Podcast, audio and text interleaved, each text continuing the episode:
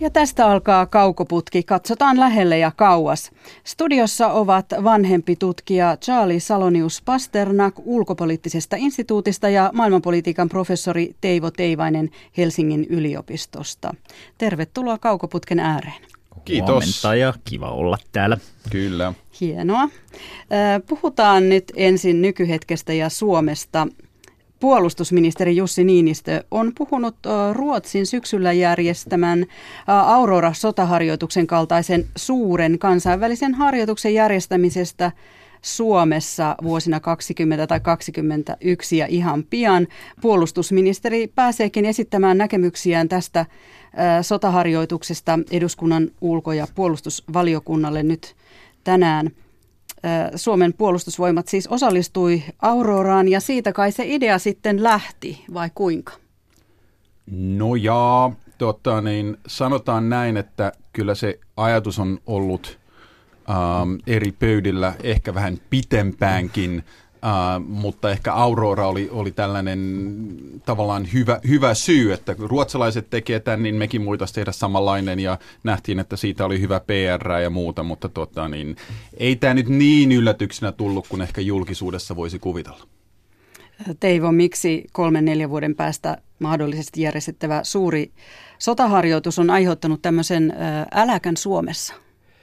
No tavallaan se on vain osoitus siitä, miten tiivistä Suomen ja Naton yhteistyö jo nyt on, mutta yksi osa siinä oli puolustusministeri Jussi Niinistön sooloiluksi tulkittu tapa tuoda se esille ennen kuin asia oli muiden valtion elinten kanssa kunnolla käsitelty, että tästä kai tämä äläkkä eniten nousi. Hmm.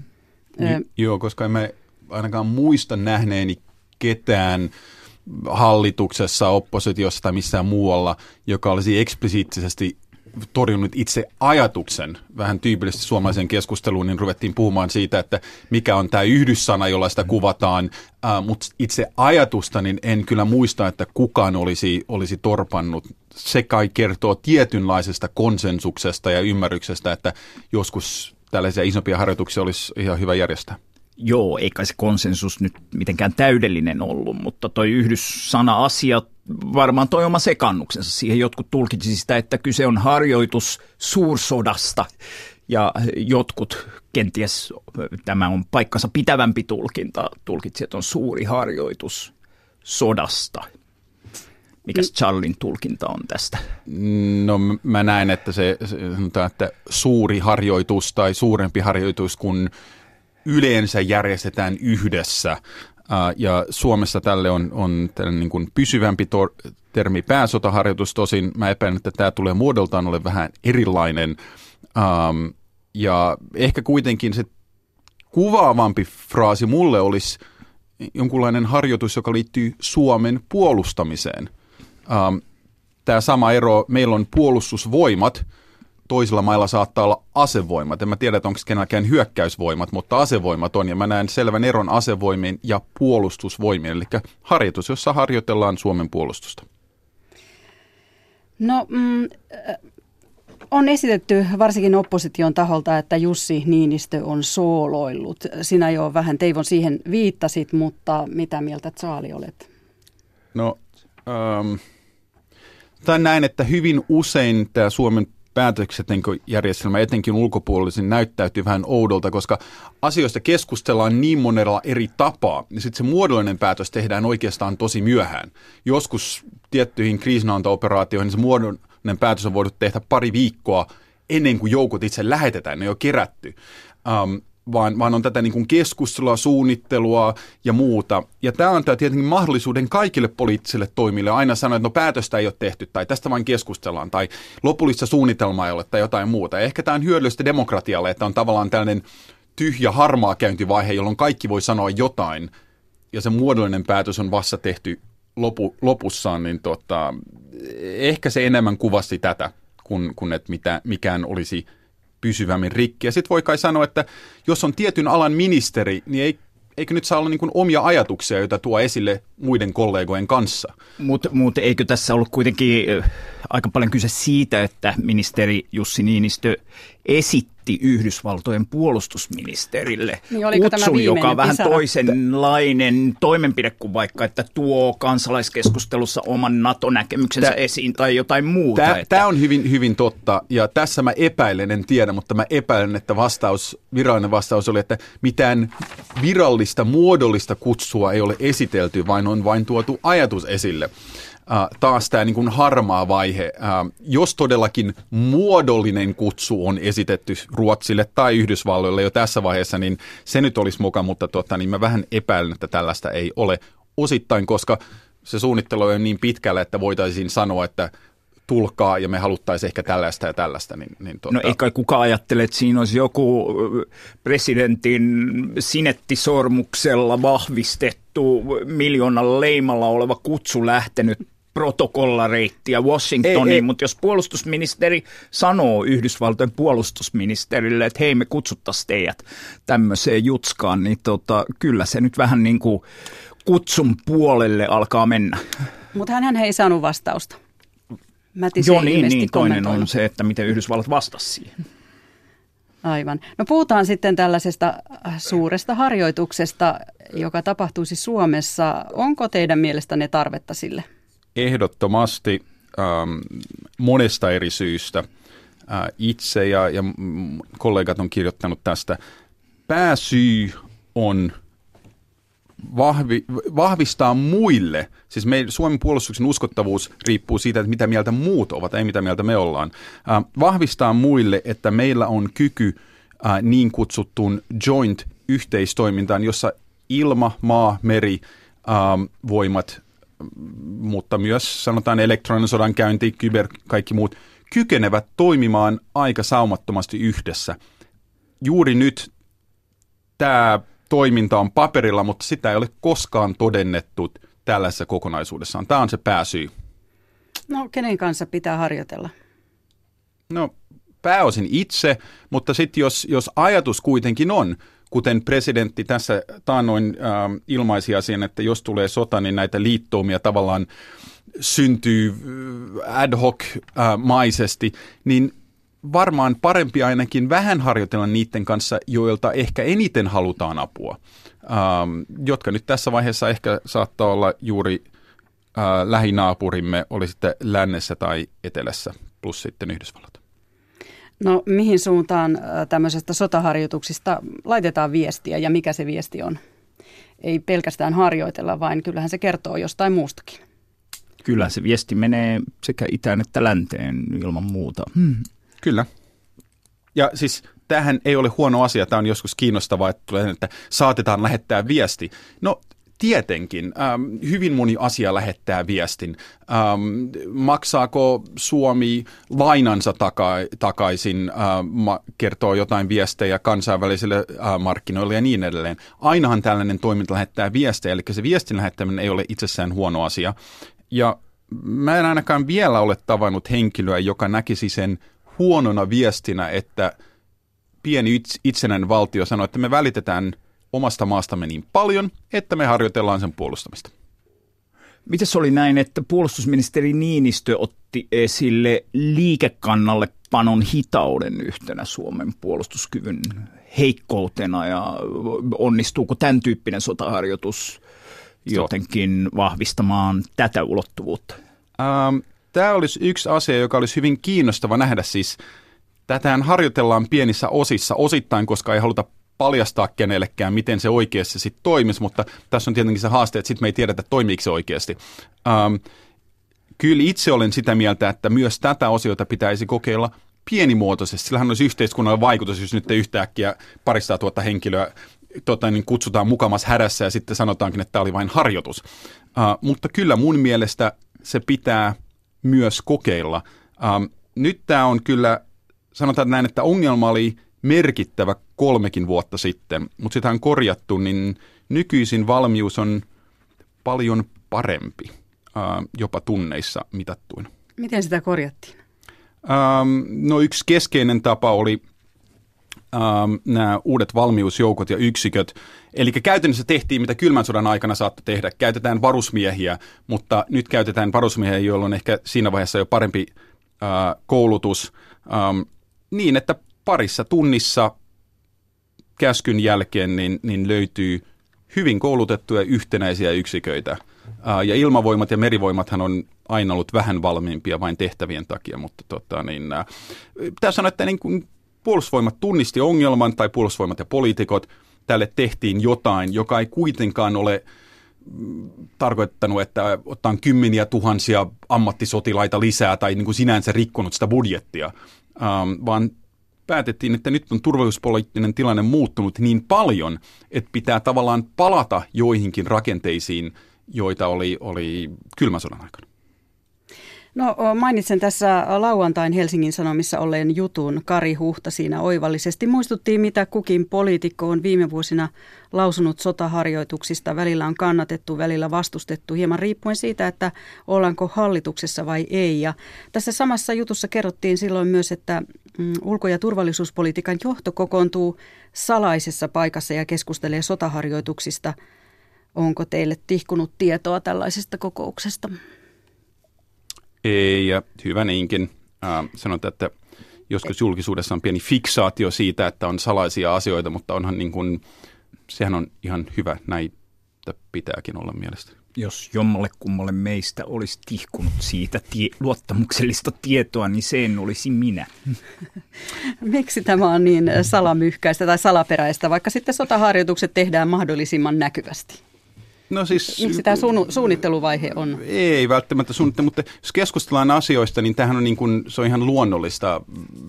Kännykät laitetaan kännykkäparkkiin ja kenelläkään ei ole läppäriä mukana tai mitään muuta.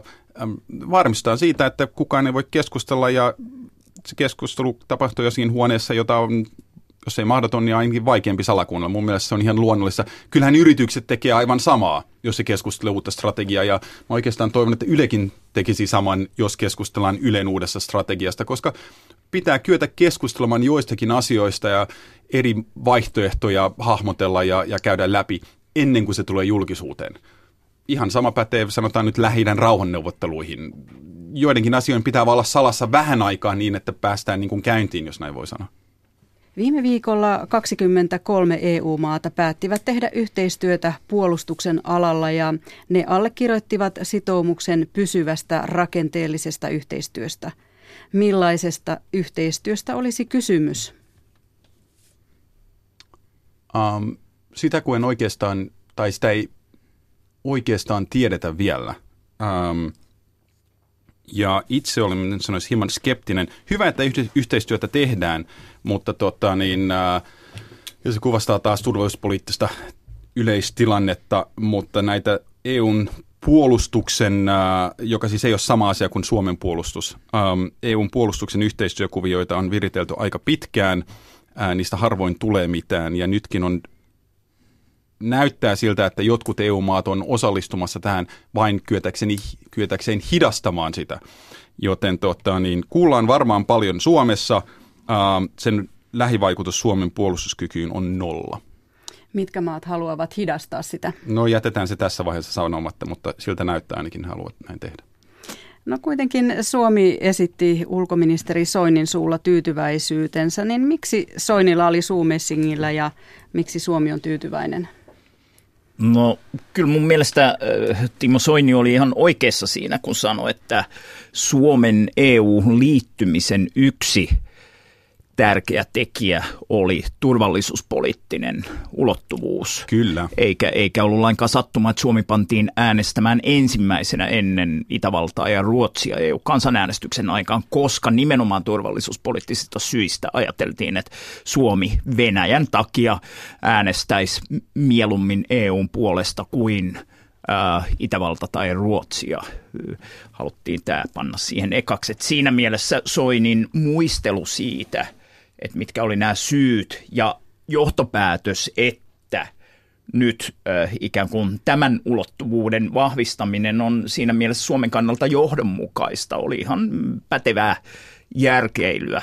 tuleeko tälle sitten turvallisuuspoliittiselle ulottuvuudelle tulevaisuudessa jotain merkitystä. Mä en ehkä Charlin tapaan ihan nollaan sitä, sitä merkitystä laittaisi. Et paljon tulee riippumaan myös transatlanttisen suhteiden tulevaisuudesta ja siitä, että voitaisiko me nähdä EU-ssa sen tyyppistä turvallisuuspoliittista yhteistyötä, joka voisi myös osittain äh, korvata NATO-yhteistyötä. Aivan samaa mieltä kanssa. Kun puhutaan turvallisuuspolitiikasta, EU on ehdottoman tärkeä peluri, Suomen tärkein, jos näin voi sanoa, mutta se on eri asia kuin puolustus. Ja Suomessa, koska puolustus nähdään niin vahvasti kansallisena, Suomen puolustamisena, niin usein syntyy illuusio, että kun EU-ssa puhutaan yhteistä puolustuksesta tai puolustusyhteistyöstä, että se olisi sama asia. Mutta se ei ole sama asia. Sen takia Suomen puolustukseen liittyen tämän vaikutus todellakin läheisyydestä tulee olemaan nolla. Turvallisuuspoliittinen signaali on aivan eri asia. Tässä olen, olen, olen samaa mieltä. Ja voihan olla, että EU tekee joitakin päätöksiä, jotka helpottavat yhteistyötä Naton kanssa, tai sovitaan Naton kanssa, että tämä onkin EUn asia. Turvallisuuteen liittyen. Puolustus taas on eri asia. No, Suomi halusi, että tähän sopimukseen, että siinä viitataan EUn perussopimuksen artiklaan 42.7, eli maininta, että jäsenmaat ovat velvollisia antamaan apua, jos joku maa joutuu hyökkäyksen kohteeksi. Onko käsitystä, millaisessa tilanteessa tällainen sopimuskohta voisi tulla käyttöön? No, otetaan nyt yksi, joka kuitenkin olisi kiinnostava nähdä Suomen silloisen poliittisen johdon reaktio. Ähm, jos Viro kokisi tilanteensa äh, tukalaksi tai Viroon hyökättäisiin, niin Virohan on jo ilmoittanut, että he aktivoisi tämän, tämän artiklan, ähm, jolloin myös Suomi olisi velvoitettu auttamaan huom kaikilla mahdollisilla keinoilla. Ähm, sanotaan näin, että Suomen suhde tähän artiklaan ja mitä se, mitä se sisältää on ollut hyvin kiinnostavaa katseltavaa tutkijan näkökulmasta viimeisen pari vuosikymmenen aikana. No puhutaan sitten Suomesta ja Ruotsista ja yhteistyöstä. Suomi ja Ruotsi näyttävät tukeutuvan entistä enemmän toisiinsa ja vajaa kuukausi sitten Ruotsin puolustusministeri Peter Hultqvist ja puolustusministeri Jussi Niinistö lausuivat, että he haluavat lähettää viestiä ympäristöön, että, että he tukevat toisiaan mahdollisen kriisin sattuessa. Kuunnellaan pieni pätkä. Vi har inget eh, så långtgående försvarssamarbete med något land som vi har med Finland. Och eh, det är ju då så att eh, det omfattar ju även scenarier om hur vi ska hantera eh, kriser bortom fredstida förhållanden.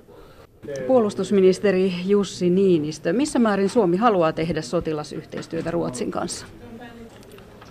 Suomi haluaa tehdä puolustusyhteistyötä Ruotsin kanssa, kaikkien puolustusarvojen kanssa monella eri tasolla – Tavoitteena on saavuttaa operatiivinen valmius toimia yhdessä kaikissa mahdollisissa tilanteissa.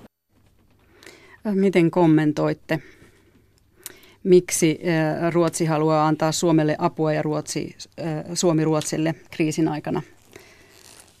No ehkä tämä on pienelle valtioille tämä niin kuin yksi tapa on löytää muita ystäviä, ähm, niin, niin tehdään yhteistyötä. Ähm, Ruotsin näkökulmassa sanotaan näin, niin se on osittain johtuu siitä, että Ruotsi ajoi oman kansallisen puolustuskykynsä niin surkean tai olemattoman tilaan. Siis Ruotsi ei kymmenen vuoteen tehnyt operatiivista suunnittelua oman maansa puolustamiseksi, vaan keskityttiin kansainvälisiin operaatioihin.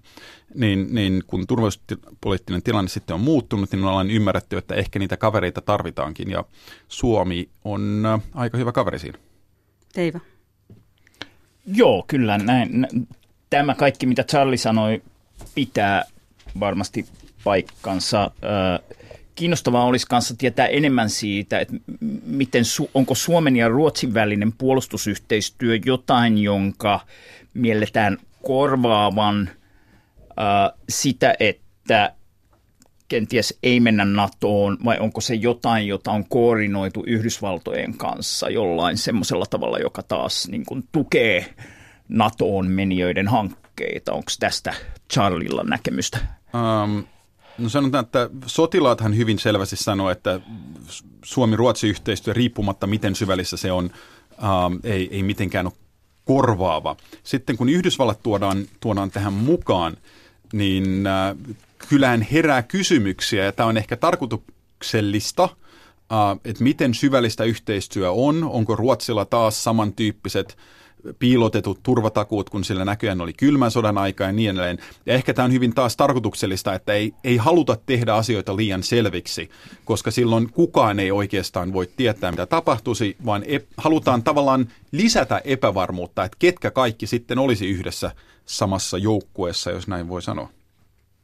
No kun tällaisia yhteisiä puolustussuunnitelmia tai harjoituksia on, niin voidaanko Suomesta puhua edelleen sotilaallisesti liittoutumattomana maana?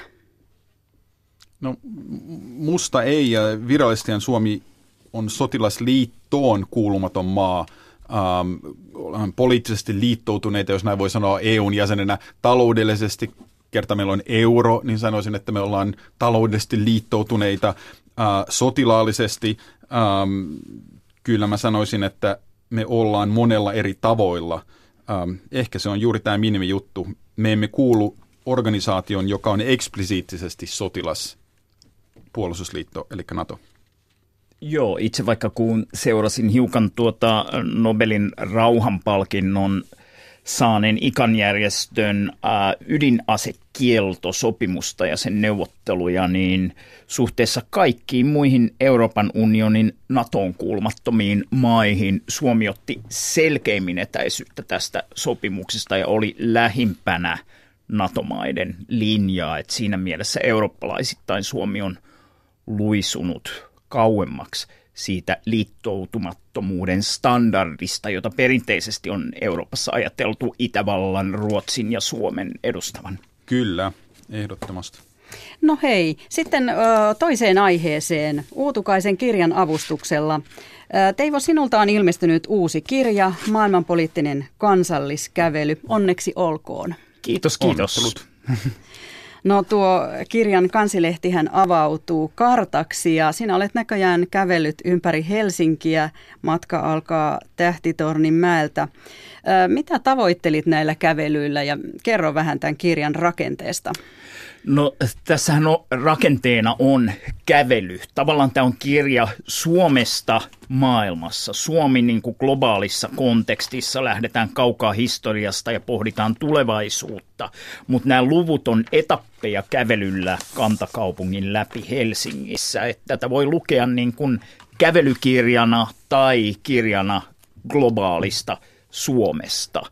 Ja äh, tässä jälkimmäisessä mielessä mun tarkoitus oli pohtia esimerkiksi sitä kysymystä, että missä määrin Suomi on ollut jonkinlaisten koloniaalisiksi kutsuttavien toimenpiteiden kohteena ja toisaalta toteuttajana. Että kun ollaan sieltä köyhästä ja katajaisesta suurvaltojen alusmaasta noustu menestysmittarien hellimäksi nykysuomeksi, niin mitä se on merkinnyt erilaisten niin kuin, symbolien ja Suomen uh, johdon asenteiden – näkökulmasta. Ja, ja tätä mä koitan purkaa läpi, käyn baareissa, monumenteissa, erilaisissa instituutioissa ja kelailen sitä auki monella tavalla. No kävit myös metsäyhtiö UPM pääkonttorissa. Mitä opit siellä? Joo, siinä tota, vähän niin kuin eduskuntataloa vastapäätä oleva sinänsä hieno pääkonttori. Ää, tota, opin sitä, että miten monella tavalla Suomea edustetaan maailmalla ja mm, tämän metsäyhtiö UPM toimintaa, kun koitin avata historiallisesti, niin kiinnitin erityishuomiota siihen, millä tavalla UPM kautta Suomesta on tullut suurvalta Uruguayssa – ja miten siellä näkyy monenlaiset ristiriidat siinä, miten Suomea edustetaan. Onko se Suomen valtio, onko se metsäyhtiö, jonka pääkonttori on Suomessa. UPM-omistuksestahan me ei kaikkia tiedetä, koska siitä merkittävä osa on tällaisten hallintarekisterityyppistä järjestelyjen kautta, että missä määrin UPM omistuspohjaltaan suomalainen on osittain avoin kysymys, mutta monella tapaa se niin kuin muun muassa Suomen vanhimmalla yhtäjaksoisesti käytössä olevalla yritystunnuksella edustaa Suomea. Ja, ja koitin sitten vähän niin kuin pohtia tätä nimenomaan sen alla, joka nyt toteutui kirjan äh, ilmestymisen jälkeen äh, alustava sopimus Suomen historian suurimmasta metsäteollisuuden investoinnista, joka äh, on kaavailtu Uruguaihin ja joka on myös Uruguain historian kaikkien aikojen suurin ulkomainen investointi. Tämä on Uruguaissa sekoittanut julkisen keskustelun aivan valtavasti. Suomessahan siihen ei ole ihan kauheasti kiinnitetty huomiota ja, ja se on niin kuin yksi esimerkki Suomen ja suomalaisyritysten muuttuvasta asemasta maailmassa. Joo, ihan lyhyesti sanotko, tässä tämä tuleva tehdas, jota siis vasta suunnitellaan, niin se saisi vapaakauppa-alueen aseman, niin mitä tehtaan vapaakauppa-alue tarkoittaa?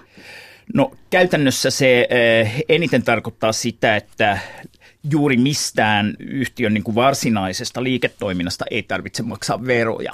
Ja tämähän on se yksi tärkeimmistä syistä, minkä takia UPM ja myös Stura Enso toimii Uruguayssa, niin tota, on kiinnostuneita Uruguaysta.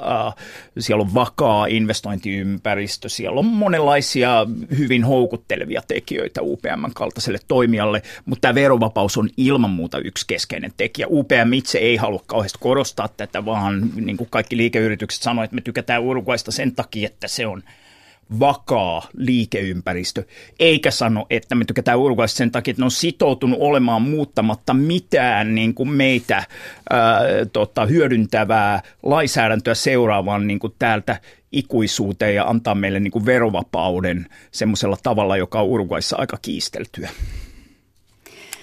Sitten siirrymme äh, iloiseen aiheeseen. Miten te vietätte Suomi 100 juhlia? Aiotteko juoda sinivalkoista kahvia tai jotain vastaavaa?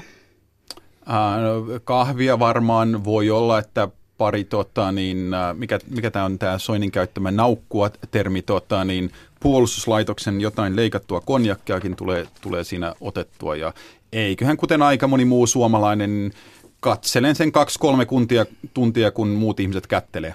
Sehän on jännittävää. Miten Teivo? Pitäisikö laittaa Suomi kiljua tulemaan? Sehän on tämmöinen kansallinen, pannaan saunan vihtaa sinne niin kuin kiljuastiaan käymään ja tota noin, niin voitti aikoinaan nimittäin ylioppilaslehden suuren kiljutestin. Aha, että se voisi selvä. olla semmoinen isänmaallinen naukkailu tapa. No ihan lyhyesti, että miltä Suomi näyttää, kun täyttää 150 vuotta? Onko teillä joku käsitys siitä? Ähm, no helppo on sanoa erilaiselta äh, näyttää, mutta sitten mä toivon, että se tavallaan tuntuu hyvin laajasti nähtynä samantyyppisemmältä. Eli ainakin suurimman osalle kansasta paikkana, joka on muuhun maailmaan verrattuna aika turvallinen ja hyvä paikka elää. Ei kaikille, mutta näin yleisesti muuhun maailmaan verrattuna, niin toivottavasti tuntuu turvalliselta, vaikka näyttää vähän erilaiselta. Joo, sitä turvallisuustuntumaa voi tietysti heikentää, jos housun punteissa huomaa, että täällä rannikolla toi Itämeri alkaa aiempaa enemmän kastella housujen lahkeita, eli jos ilmastonmuutoksen annetaan edetä semmoiseen pisteeseen, että se näkyy täällä Suomessakin, joka ei suinkaan ole paikka, joka kärsisi eniten ilmastonmuutoksesta, niin tämä on yksi niistä suurimmista kysymyksistä seuraavan 50 vuoden aikana. Toivotaan, että niin ei käy. Kiitoksia vanhempi tutkija Charlie Salonius Pasternak ja maailmanpolitiikan professori Teivo Teivainen. Kiitos. Kiitos.